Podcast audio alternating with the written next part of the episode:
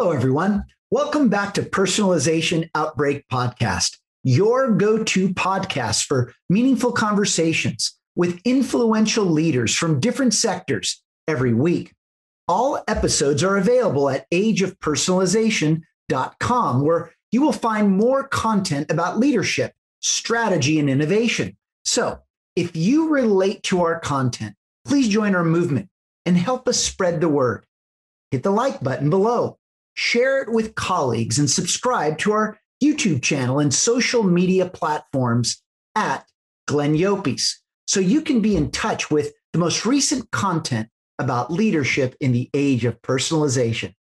Now, this week, our guest is the Executive Vice President and Chief Human Resources Officer for Chico's FAS, an omni channel retailer of clothing brands, including Chico's, White House Black Market, and Soma, with 1,400 stores throughout the United States and Canada and a franchise in Mexico. Now, her name is Kristen Gwinner.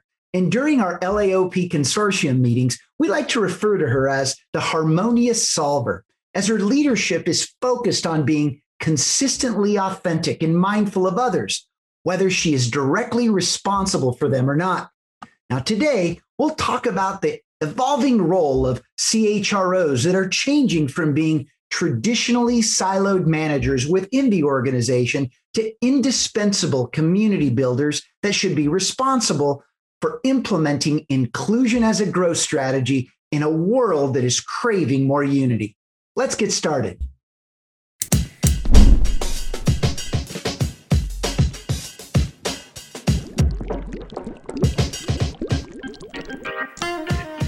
You are listening to Personalization Outbreak, a podcast about the collapse of traditional corporate standards in today's more personalized world.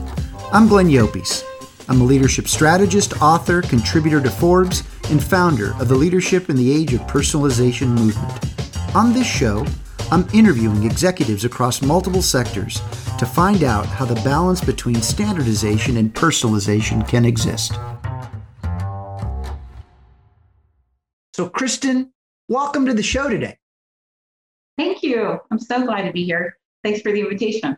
Well, of course, of course. Well, it leads me to the first question, the, the mystery question is this.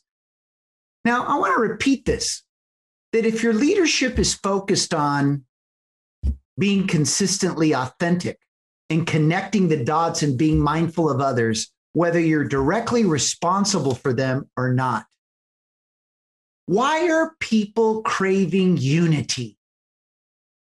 People are craving unity right now, Kristen, but they're afraid to share what's required for us to unite. How do you react to that statement?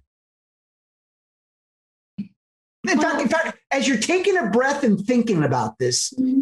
let me let me elaborate a little bit more for you during these times of uncertainty, during these times where we're all reinventing ourselves, uh, it's become clear that most people, I'm going to say most because I can't unequivocally say all, it's all about what's in it for them at a time when it's about, should be at least, for the betterment of a healthier whole.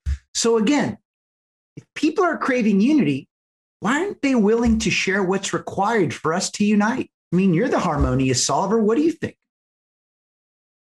I think there's I think there's a couple layers to that. But you know, one thing is this year and right now, um, some of the challenges in front of us have made us um, I feel insecure. So I think the natural part is where someone would go inside to say, first, I need to take care of myself because I have so much on my mind, or I'm trying to figure it all out. And so let me take care of myself. But I think through this pandemic and through uh, the world of work today and, and in community, now we're also saying, how can I help others? Which then does unite us. Because I do find that what when people, and myself included, have had a chance to help solve for others, it also helps increase our own um, unity, self of belonging, how we help each other. And so I, I do like to um, solve outside of my, I would say, wheelhouse or just my own issues. I think when we reach out and show others what right looks like outside of what's in it for us, you are actually um, extending an opportunity for someone to first gain from it, but also learn from it. And then I think people pay it forward. So, Kristen, I heard a few things here. And of course, Scott, you could jump in early. Uh, I'd uh, not, I'd encourage it because this is such a interesting question, I think. But what I heard you say is that it's insecurities that don't drive us to share what's required for us to unite.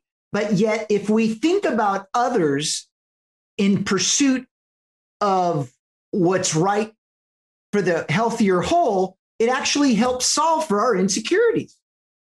So then, why aren't we letting go? What do you think, Kristen? Well, and, and, and, and by the way, excuse me, this is what I believe is happening, not just in society, so in the workplace. So maybe you can give us some context based mm-hmm. upon what you're seeing as the CHRO. Well, I think even in the workplace, if you think about it, um, we've talked about uh, this concept before, but even in the world of work in which I sit, the customer is always at the center, always has been at the center. But in the previous world, I would say the predictiveness has been we've decided what the customer would want. Today, the customer is deciding what is what she wants. And so the predictiveness has switched to where the customer actually solves for the answer. And so I think that's also with people. People are, are at the center. So they're they're sharing with other people what they need out of a relationship, what they need in their community, what they need in their organization. And so I think with that openness of people trusting, which I think it, it, there's a fundamental ground here where you have to have trust, extending trust, and then um, you know giving trust and extending it. This you know I think that's what I think that's what is kind of coming together through this. So you know for what that's worth, I think every conversation is an opportunity to build or break trust. And so I think as the foundation of trust is extending, um, it's kind of nice because we're actually looking at people as individuals today. And I think that's where the, the root of the customer is too. What did for us in business, what does she want? How does she feel? How does she want to wear it? Where does she want to shop? Does she do we know her? It's personal, it's a relationship. It's not just beautiful clothes that we provide her with. It's a relationship we have with her. And I think that that's fundamentally different. Kristen, what is trust? Um, you know, that's a really hard question. For I to me, um, it's I think it's doing what you say you're going to do. It's allowing you to bring your whole self and not judge for what you have or hear. Um, I think you have to be patient and listen um, and allow people to be their whole self, their whole individual self, and let that be okay. And when people know that's okay and you can work through conversations like that, I think trust builds. Um, and so I think then fear d- diminishes. And I think that's a beautiful thing. And, you know, like you talk about, Glenn, before, and I've said it before when we've talked, is I, I really like the representation where you say, we're all like pieces of this beautiful mosaic, and I'm a tile, and you're a tile, and Scott's a tile. You put all those tiles together and you build this magic of something beautiful. And I think that's where if you allow people to be themselves and feel a sense of belonging and come to the center for the what you're solving for, and for this might be the picture of the mosaic. Mm. Um, it's just a visual representation, I think, of if you allow that to happen, I think trust trust builds. So, Kristen, mm-hmm. let's talk a little bit about employee centricity for a moment. And sure. so think every organization right now, unequivocally, is uh, is trying to to to understand what centricity means of the individual, uh, and it's a big issue because this uh, has to do with well-being. It has to do with um, the totality of the employee experience. It has to do with trust. It has to do with individual contribution it, we can go on and on. But is do you think that we could actually define what centricity is? Or is that something that has to happen organically? I think when you um, when we look at the associate or the employee at the center, so I think centricity is a word that would say some, I would think, collaboration or momentum around the employee, around the center. Um, it it takes thinking different, and and with that, it's really looking at the individuals in the organization and allowing them to bring what they saw for, what they're best at, and what they need out of the relationship. And the relationship of, in this uh, example would be what do they need out of the relationship for work? What do we provide where they can bring their best? And in return, when all can bring their best, the whole business moves in the right direction. So it's it's conceptual, but I think it's a it's an interesting way to think about it. But it takes it takes effort, and um, I think one needs to slow down for a minute to get to know people in order to speed up. And I know that's challenging today in a world where speed is at the center of everything that we're trying to accomplish.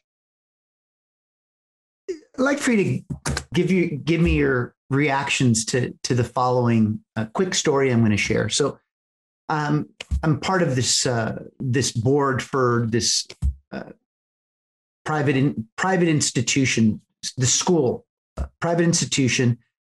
And one of the recommendations from a parent, um, in fact, it was a comment and then turned into this incredible recommendation was Do we know the skills and capabilities of the parents, the, the parents of the students? Do we have an inventory of all the skills and capacities that of the parents? not the student, the parents. And I shared this comment, and, and, and I love, again, when we get to this, uh, finish this off, is it, uh, it made me realize that at a time, the times that we're living right now, this, where we're experiencing the, the traumatic extremes uh, against these forces of standardization and personalization, wouldn't it be wise of us to take an inventory of what each person's skills and capabilities are, at least the ones that they say that they have, not the ones that their resumes say or the ones that we now perceive that they have because they've worked for the organization for such a long time. What, what, what are you thinking about when I when I just share that story and those thoughts? Well, first, I think uh, what an amazing concept from the school uh, or the parent, because again, it just makes you shift your mind. Do we ask? Do we even ask? And so when we ask and ask for feedback, ask for insight, then you actually know all of the, um, I would say, menu of options that you have in which you can pull from to solve for what you're solving for. When so I think it's a I think it's a great topic actually. And in an organization, I think that takes um, focus to do it. To your point, just something as simple as that, asking people. When you know what they're good at solving for, regardless of their job title or where they sit from, they can bring that to the center. And that sort of kind of goes back to what you were talking about in the beginning.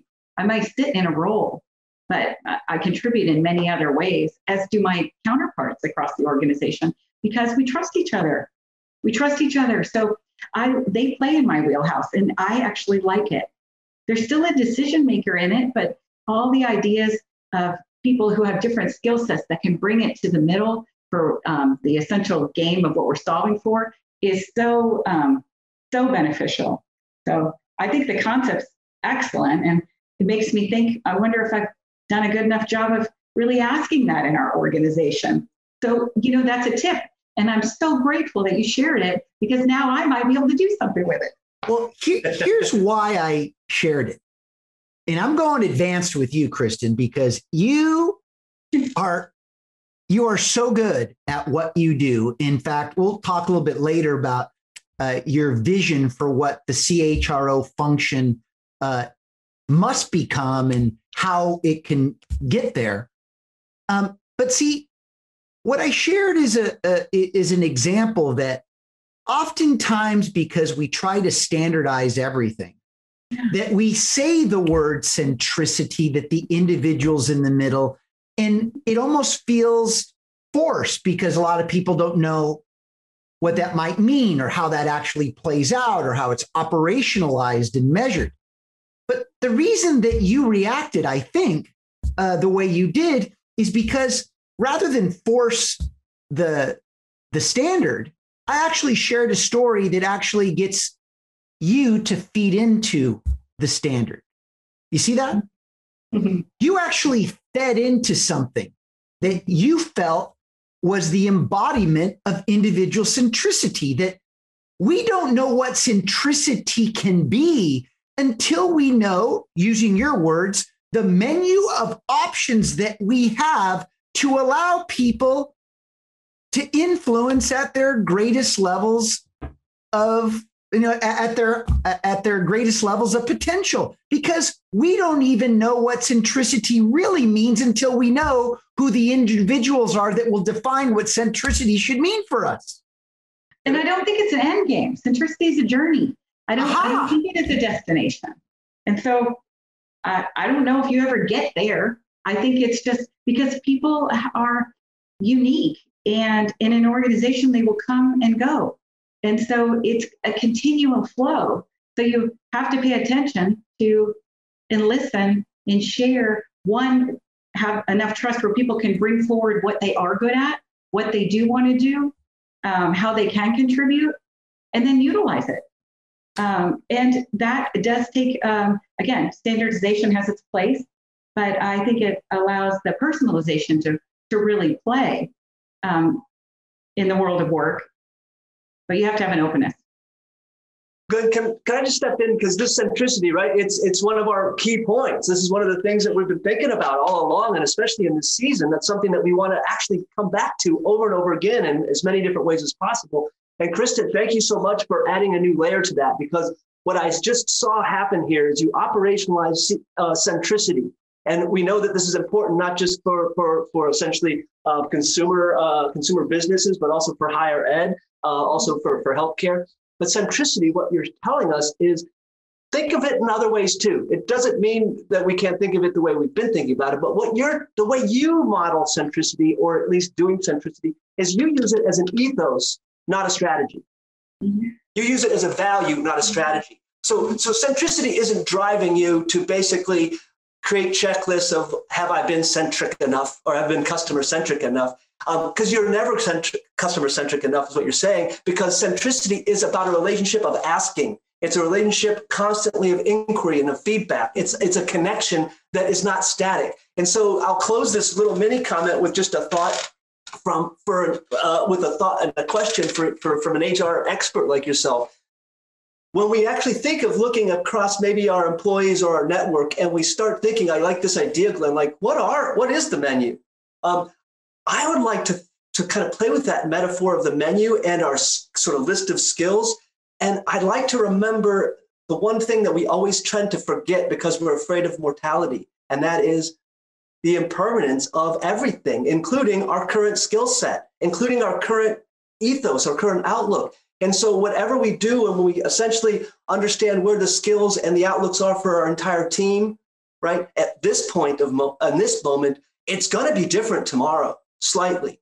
And, and if we are doing our jobs as leaders and as, as people that are part of this team of building, building others, right? Um, helping to build others, we don't, we definitely want to make sure that that skill set, and every time somebody puts a skill to me, to you, to anybody, has a major asterisk that says this is a contingent truth that will be built upon because our system is invested in making you even bigger and more than what you say today. Anyway, what do you think about that in terms of the, the how we misinterpret static skill sets and orientations and essentially reify them to the point where once we actually activate them as administrators or leaders, we're actually administering to ghosts because that doesn't exist anymore.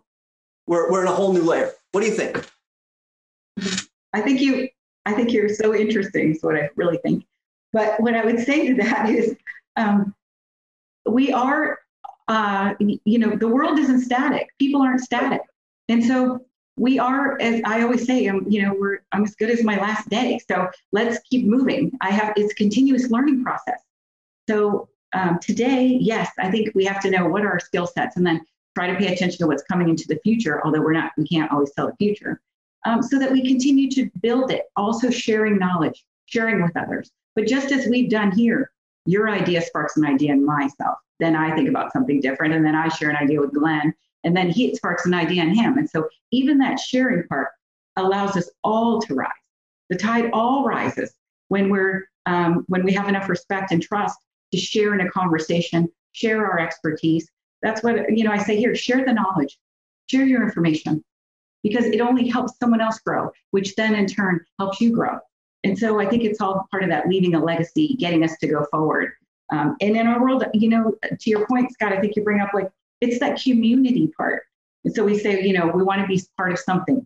We want to be part of something that we believe in. And then that gives us energy to want to work harder and do it better. And so whether it's your workplace that's your community or communities within your workplace, something that you believe in and feel a sense of belonging, or your actual local community or national community, or, you know, I think those those parts spark us individually, which then I think makes us want to be better, share with others, um, and then again, I just think that's a little contagious.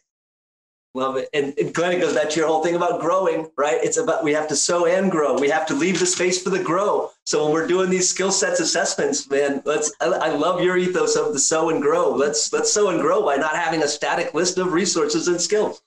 Let's do that right now. Okay. Kristen, how do we transform the role of the CHRO. Because and I'll, let me see if I can help tee this up. You don't have to agree with it, but I think you both are talking about it. That you know, we again, and I'm trying to be mindful of our listeners and, and fellow uh, HR practitioners or HR professionals, as I've you know we've heard for years, but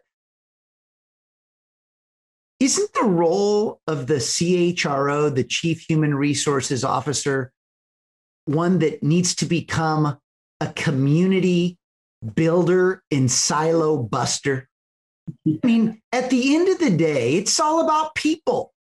And you know, corporate strategies weren't designed to serve the mass variances of people. And so here we are in the face of the pandemic, trying to figure out what it's going to look like on the other end. I mean, silos can't exist much longer. And yet, the CHROs, in many ways, have lived within their own silo, but now you need to become community builders. What do you think about the future of CHROs, Kristen? You know, I, I think you bring up a really good point, and I um, we are responsible for cultivating an environment where people feel a sense of belonging. And so I like to use the word community because people can tend to get their head around that. But it's not just sitting in what I'm going to call human capital or yes, we have to determine how we mobilize our human capital to um, to work towards accomplishing the strategic objectives of the company.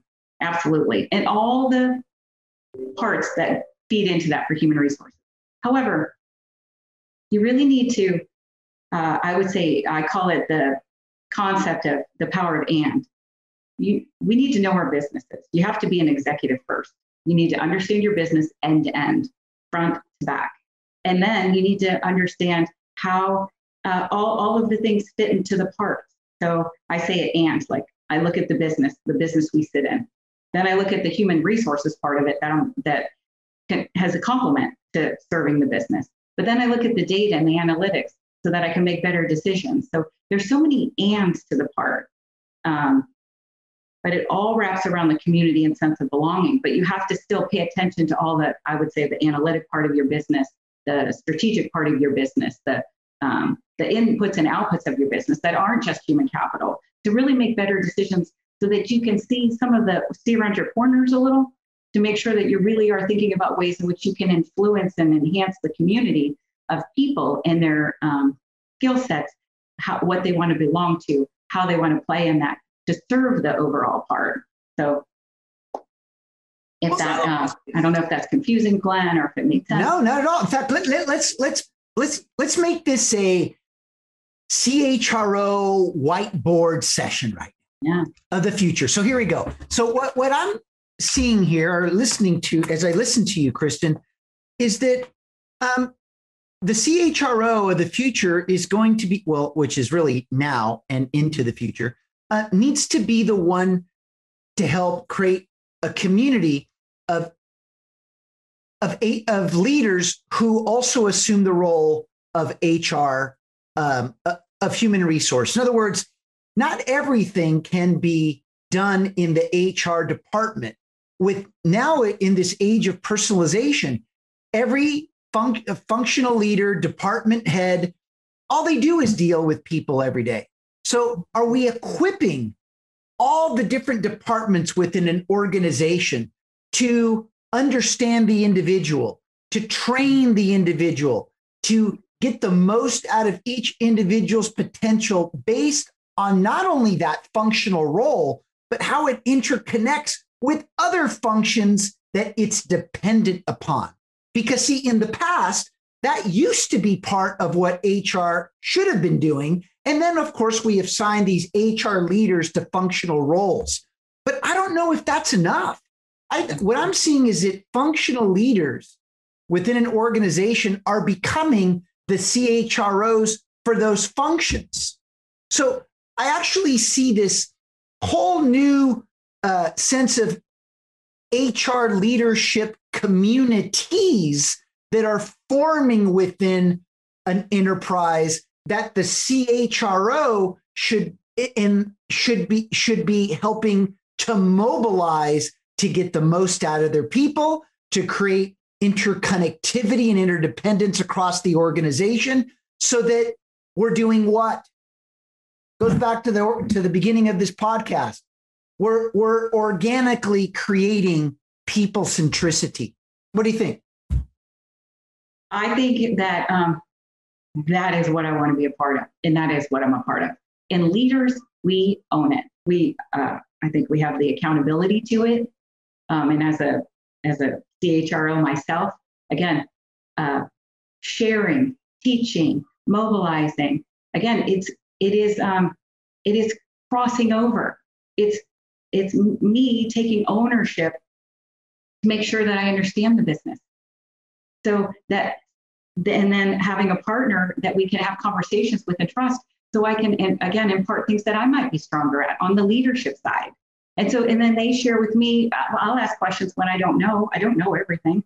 So I'll ask questions to my partners who are um, strong in the business uh, sense to make sure that I understand. So it's a nice relationship and crossover. And yes, we're absolutely responsible for mobilizing it. It's also why I actually love being a part of this consortium because we have leaders from all industries, from education, from business, from different industries um, they're not all CHROs, but I can I I've had some fantastic uh, conversations with business leaders who are that have understand the human resources aspect of moving their business within their companies, and so I think that's the part of the mobilization, Glenn, that I am uh, committed to uh, and excited about. And for our listeners, uh, Kristen's referring to the Leadership in the Age of Personalization Consortium, and you could learn more about that at ageofpersonalization.com. Uh, Scott, uh, what are you feeling right now, Scott? Tell me what what what the anthropologist from within. How are you seeing the future of the CHRO? Um, I think I, Kristen, you helped me to see it a little bit more clearly, um, and I think it goes back to your original comment where you're saying uh, essentially your own approach to the job, which is um, essentially you're in somebody's corner and you're there to help them with the solve, even if they're not in your garden, even if they're not in your part of the garden or of the operation. And that's why you talked about needing to kind of uh, not just know HR, but right, you said HR, yeah, we are the lead community builders. And I really love that metaphor, Glenn. I think that you're spot on with thinking of, of that and building that that concept of, of this of the, the of, of just the HR division in general, let alone the leader of it, as a lead community builder. But what what Kristen did instantly, right, is say, yeah, but, right? And and no, she doesn't do buts, she does ands, right? She said, yeah, and and we also need to know the entire operation. Because by knowing the entire operation, um, she's helping the other. She's helping to solve things that are connected to her, but maybe not in her purview. And I think that that ethos, the the the know your garden, but you damn well better be taken care of and doing whatever you can to help out every single garden around you because together um, that that the, all of these collective gardens are the ecosystem that is your company that is your essentially success individually and collectively um, i'll have another idea to kind of wrap up. I'm kind of boiling it up right now but i'm seeing another amazing case study here glenn. So so let, let, let me this is interesting. So kristen. A couple of big, bold declarations and opportunities came out of the 2020 summit uh, last October. But see, you just defined as the harmonious unifier how we can solve through looking at the CHRO as this community builder to solve a couple of things. One was employees are, are not operating at their full potential, right? They would rather play it safe and be what the organization wants them to be rather than what they seek to be themselves. As a more community minded leader across the institution, how do we solve for that statement? Yep, I think I think on a, a few different um, moments on that. One is, uh, are you listening to what they actually want to do and what they can contribute to? So, getting providing feedback, making sure you're looking at their whole self. Um, again, it's not just work, work, work. I mean, work's important for sure, but you know, you you have to care about them. They need to know you care. Um, we care, and so you know, we care about you, and not just for uh, the work that in which we need you to provide. We care about your whole self. We care about your family. We care about your health. You know, uh, we care about what's important to you. We care about what do you want to get involved in here. How do we build how do we put people that have similarities with you together? What would you like to learn that's different that you want to get to know somebody about? So when you when you think about how you build around the person to what's important to the person, uh, that's the community part. But you have to put your headset into what's important to them versus always thinking what's important to me. Um, and then, as we know, the interesting part about that is it ends up working better for yourself anyway in the end, but that's not the reason you do it. Um, and so it, it's, I know it sounds a little, you know, general, but if you really take the time to do that, is what I'm seeing the synergy really take off. And so when we slow down to really ask people uh, more about them, ask for understanding, ask them to share their perspective, solve for things that they're asking for, uh, in, um, taking their ideas and implementing them and giving them credit.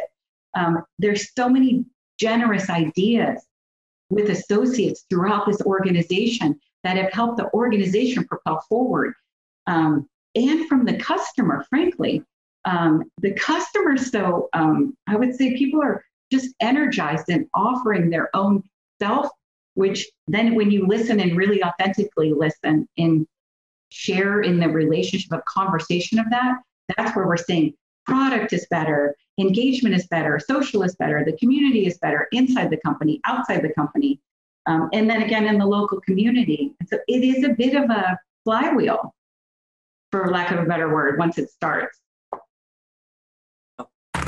I, I just I'm trying to create some healthy pause right here. Okay, good. This is the line of the year. Building around the person. How do we build around the person in pursuit of the organization's goals and objectives? When it's historically been what? Build around the organization and then go find the people who can take care of the organization. And it's not that it has to be one or the other, right? We can find that healthy balance. But what you're talking about is building communities around what matters to the individual.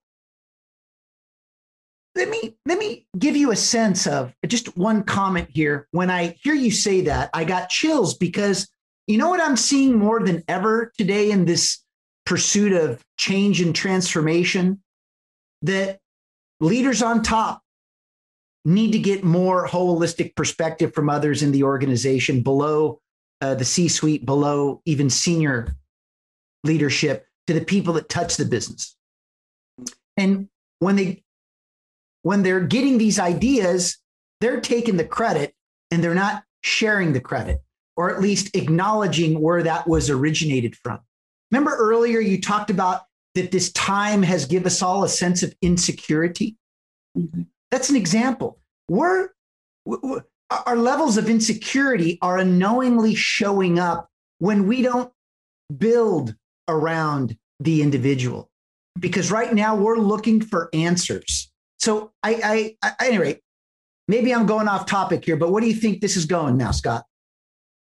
Um, I think let me let me take this to the from the HR office itself and the the executives concerned specifically with HR, and then build that ethos that Kristen has has characterized and, and modeled for us today into sort of essentially us humans, what we should be doing for each other, whether or not we're in HR or not, because all of us are in HR right? Whether it's our family, whether it's our friends or our communities, our neighborhoods or whatnot. So let's let's take some lessons from this. But first, let's go straight to the HR. I I, I I'm seeing the pattern here, right? And ultimately, what makes me so excited about your approach, Kristen, is you have no fear for something that a lot of people fear, and that is dissonance. That is things that are coming at you and coexisting at the same time, and you can take one, but you can't have the other. And in particular, you take it to the meta level and that is you solve a puzzle that corporations and individuals have been struggling with their entire in their entire existence. And that is how do how am i a body? And how am i a cell? Mm-hmm. In particular what i mean is how am i a body? I am a complete body. I am an entity. I'm scott i i, I have things that i want to share and do and see in the world and be in the world right but that said, I am a cell. I am a small part of a much bigger human family that does much bigger things than Scott can even imagine. And what a lot of times I see people doing is they basically categorize in a standardized way, right, Glenn? This is the time for the cell person. I'm, now I'm going to be a cell. I'm going to be my complete me. I'm in a diversity meeting. I'm going to talk about my uniqueness. Oh, now I'm in a efficiency meeting with budget. Oh, now I'm a cell. I'm a part of a body right? And we go back and forth and we think that we have to compartmentalize these. You refuse to do that. And one of the tricks I think that maybe other people can use in their own framing of understanding how they might experiment with this thing that comes quite natural to you, at least it appears as if it does, because it just flows out of pretty much everything you say, is pronoun control. Right, Glenn? I'm always about the language. So today's language lesson, right, is pronoun control. And what what what what Kristen can help us understand is the power of understanding the I's and the we's and when we use those. Right. And I'm just going to look at my notes real quick because this is an important point here.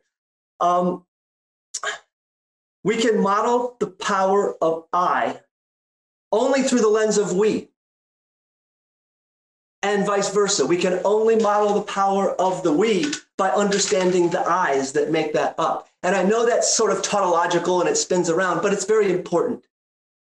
As an HR officer or as somebody that actually is a community builder for your family or for your hometown or wherever you are, perhaps the most important thing we can do is to stop using the pronoun I and force ourselves to only use we because it will slow us down, which Kristen said is an important part of the process of getting to connect and build trust. So slow it down and use we. And if it's uncomfortable to you, maybe realize that that uncomfortableness of framing what you're trying to do and get in the world outside of an I frame, right? Is or actually what I'm saying is make sure that what you're framing as within your I frame from your own point of view, maybe it doesn't really make sense for the we if you can't explain it in a we paradigm. Anyway, thank you for the pronoun lesson that you gave to us without even thinking about it, Kristen. I'm going to stop because I went way too deep into the rabbit hole. How do you react to that, Kristen? I think that the interesting part, you know, when I listen to you is it if you put the accountability to yourself from the I perspective as you're incorporating others with the we mentality, it'll work. but we have to be part of the solve. And so it can't, it's very easy to identify a problem. It's very easy to say what isn't working today. It's very easy to see all the issues. Anybody can find the problems. That's super easy. The, the magic makers find the solutions. The magic makers want to get involved in the solution. They want to be part of the solution and they want to take a partner and solve. They want to um, tell somebody how they helped them. They want to celebrate others when they're part of the solve. That's those are the leaders I.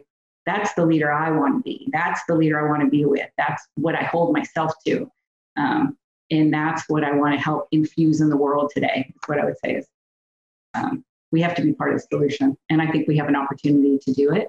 And I'm I'm excited to be a part of that. Actually. So doesn't this conversation, isn't it taking us down the path of that inclusion is a growth strategy? Is isn't this what we're talking about here? Absolutely. Absolutely. I mean, because the community builder is all about being inclusive, but they don't just aren't promoting inclusivity to feel as if they're at the table, as they say, but they're actually looking at the individual to be the mobilizer of growth. So isn't are we concluding here that the CHRO of the future needs to be the one that propels inclusion as a growth strategy? I I'm a proponent of saying absolutely. It is absolutely our responsibility. And so I think we need to look at all the things in our toolkit and really think about how we can maximize that um, and do something with it, not just talk about it. Uh, but I do believe inclusion is a growth strategy. When you look at it from the component of the community and the people as individuals and what they can bring their whole self um, into into the workforce or you know whatever you're solving for. And my my example would be workforce. So, so tell us how exciting.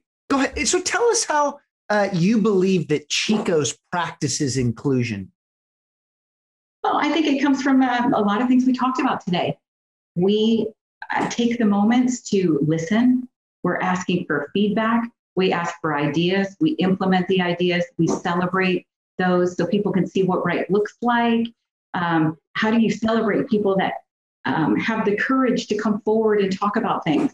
If somebody wants to express themselves, we allow an avenue for people to do that. Um, we allow people to share their perspectives, even if um, it might be uh, uncomfortable. We want people to be able to speak their truth. And I think that's important. We also, um, we listen. And so we listen to what people, what makes them feel part of the community. So we have people who want to do things together, like volunteering. So we put them together.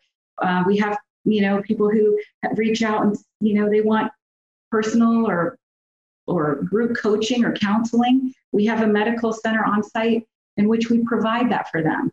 Um, we provide tools and access for this remote work environment. Some people, you know, have said, you know, I really, um, you know, I feel like I'm connected into my organization, but there's some things I want to do in my health world. So we we have a free free gym. We have daycare on site for parents who need solutions. And so again, when you put the associate at the center, those are some things in which we do, but even deeper than that, we allow people to bring themselves and solve for many of the opportunities we have in our workforce. And I, I see that's exciting when people have a chance to be good at what they're doing and then be able to share their successes with others. Um, and again, idea sharing and collaboration. I think those are things that we try to do. So we don't, it's not a one size fits all for inclusiveness at Chico's. It is um, it is listening and then personalizing it a bit to what's the experience to that associate, regardless of where they sit. We're all in different parts from the team here. We don't all sit in the same seat. And so not it is not a one size fits all. So we have many different things that we want people to play and engage um, in ways that are the most meaningful to them. What do you, as we can, as we get start to wrap this up, Kristen, what do you tell a CHRO that is having a tough time right now? Well, I think that one is um, think about what you're trying to solve for. I think it's always important to take a step back. Um, sometimes it can be overwhelming if you're not really clear on what you're trying to accomplish. The second I would say is um, call me because I'd like to help you. and I'm not sure I could, but I'd like to. Um, but I think that's part of the community. There's always someone to help. So don't feel like you have to solve everything on your own. You don't have to have all of the answers. There is there is a lot of people who are trying to solve for the same things in the world today. And even though we work in different companies and might be competitors, you could still share a lot of ideas to help people get better without, you know, impeding on the competitiveness. I think we're stronger together as a organization. You know, we're stronger together as people, helping different, uh, helping us all again all rise. Whether you're in education or different companies or um, you know in our community i think we need to i think it's time for us to share our knowledge and help others get to where we have been and maybe they can get there a little faster than maybe we had the opportunity to because maybe we didn't have the right mentorship or community for ourselves and i think right now i think we should link into our community. So i would encourage any chro or person in human resources to really open their mind on who their community really could be. So, first of all, uh, you have been everything that we talked about from the beginning. Uh, authentic, trustworthy, uh, wanting to mobilize people, whether there are issues that are regarding what you're involved in or not. Um, and so you, you, made a very generous offer, and, and, I would just recommend to make this simple: is uh, if you want to connect with Kristen, uh, you can find her on LinkedIn, and I would just send her a note that said that you uh, heard her story on uh, leadership or on personalization outbreak uh, podcast. So, um, so Scott, how do we how do we put this in a bow today? What what what do people walk away with from Kristen's incredible knowledge and wisdom that she shared? Um, the main point I think is species level thinking you know, I, I rarely hear species level thinking in terms of HR discussions and, and, and, and some of the discussions that we've had, the way that I hear it from you, Kristen. And, and with the species level thinking, what you're doing is you're not only, um, uh, from my view, you're not only empowering that body, that person, right? That's part of a bigger, bigger thing, but you're actually, you're helping the, the whole, you're, you're helping the whole organization, right? Um, and by that, I basically mean when I see you working in my mind, what I see you is that you refuse to do what most of us think is the end game, which is to meet people where they are.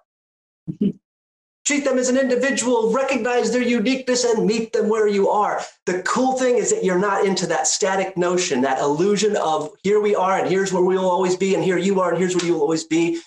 You seem to be pushing us and tell me yes or no. Are you telling us that instead of seeing people where they are and meeting them where they are to bring them into our org and to make a more efficient org, are you saying that we need to essentially see people where they want to be? Because I think that's where you're at. I think you're seeing these employees and these associates as who they want to be, where they want to be, where they want to become, as opposed to who they are at the moment. You recognize nobody is who they are at this moment. This is just a pulse check. And there's far more potentiality and possibility if we open up that framework to realize that who I am today is here, but it's growing if you just sow and grow like Glenn teaches us.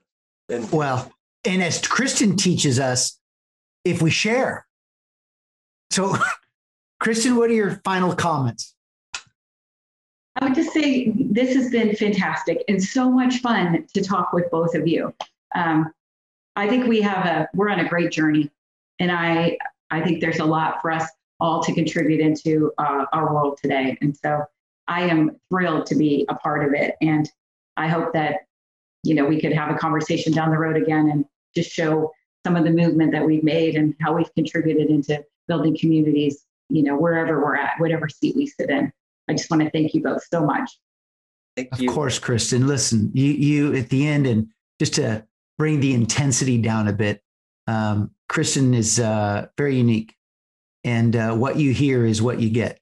And um, I just you know, encourage you to continue to be inspired by the words that Kristen shared with us today, because we all need to be harmonious unifiers. We all need to be community builders uh, at a time where uh, we're operating at the extremes, the extremes of uh, the competing forces of standardization and personalization that shouldn't be competing, mm-hmm. shouldn't be competing, but they are.